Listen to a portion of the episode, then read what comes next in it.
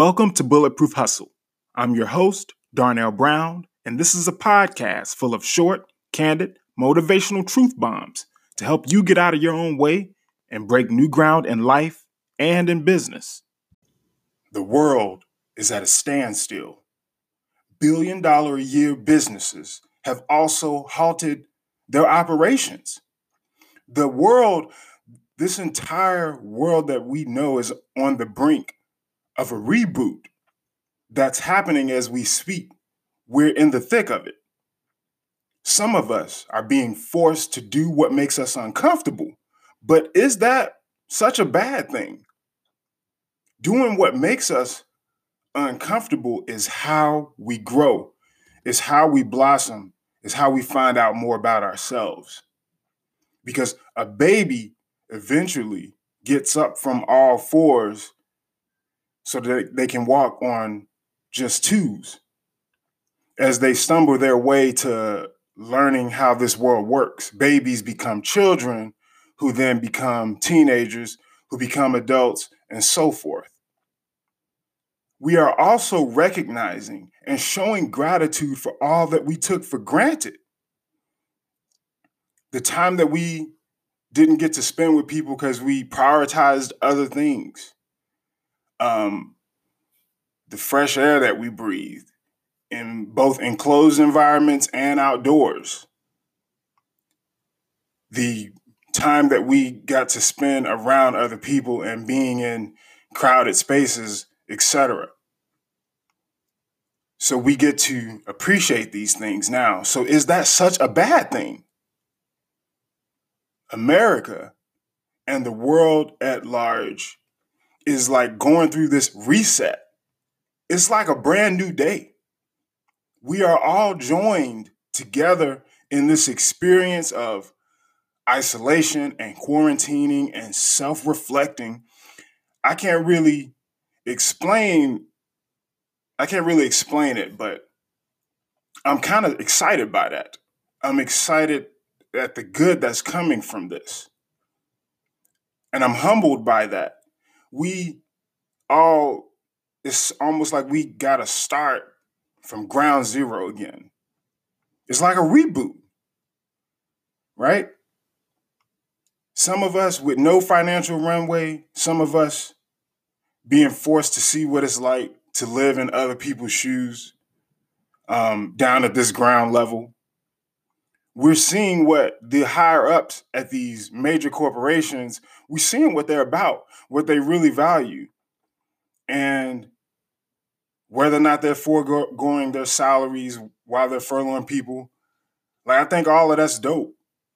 Um, that they're that they're giving back in that way and and putting what they normally make off to the side or trying to keep people on board for for a while, keep people payrolled.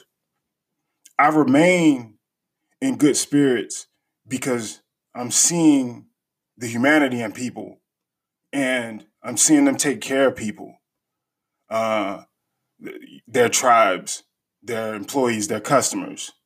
I love all of that. How big we thought we once were, only to be humbled by this microscopic organism that knows no prejudice, that does not judge anybody, and anybody can get it. It's a brand new day. But people are wisening up, it seems. They're, they are becoming more woke, waking up, finding ways to use our time to remain productive, to remain good people, uh, to do do the right thing, to still get things done maybe this playing field or this capitalist society, these different things, maybe all of this has leveled a little bit. Maybe the scales are tipping in more of the regular people's favor. Um, we starting to realize how fragile things are and how fragile we are. It's an opportune time whether that's a good thing or a bad thing. And Many new businesses are being born during this time. It's going to be that way right after. And some were are being toppled. It's a major life happens moment. And we got to make lemonade with all of these lemons. Today, this brand new day, you get to start life again, especially if you dodged a bullet and are still alive as of this recording what you going to do with your second chance? What are you going to do with this reboot? With this point in time where lightning has has struck and the telephone poles just went down and, and you out and got to call the electrician to get that all set but your computer your life has has to reboot and you got to start with whatever you had at that point in time and maybe you didn't get to save some things you might have been working on a document right? That's the metaphor for this. That's the way I see it. It's a brand new day. Some of us have been lone wolves all of our lives. So this ain't nothing new. This isolation, this is what we do. In fact, we might even be more at peace and just really still, knowing that this is the type of thing that we're used to because our lives have been threatened in far more direct ways. Our lives really could have been lost um, more, more urgently, more seriously, more out of our control due to the streets we grew up in, due to the odds stacked against us societally or economically. So, in other words, if you started from the bottom or you are still there or have spent most of your life at the bottom. You may have already overcame the worst that life could throw at you prior to this global incident. Long as you got access to the basics, to your food, shelter, and water, you live to fight another day.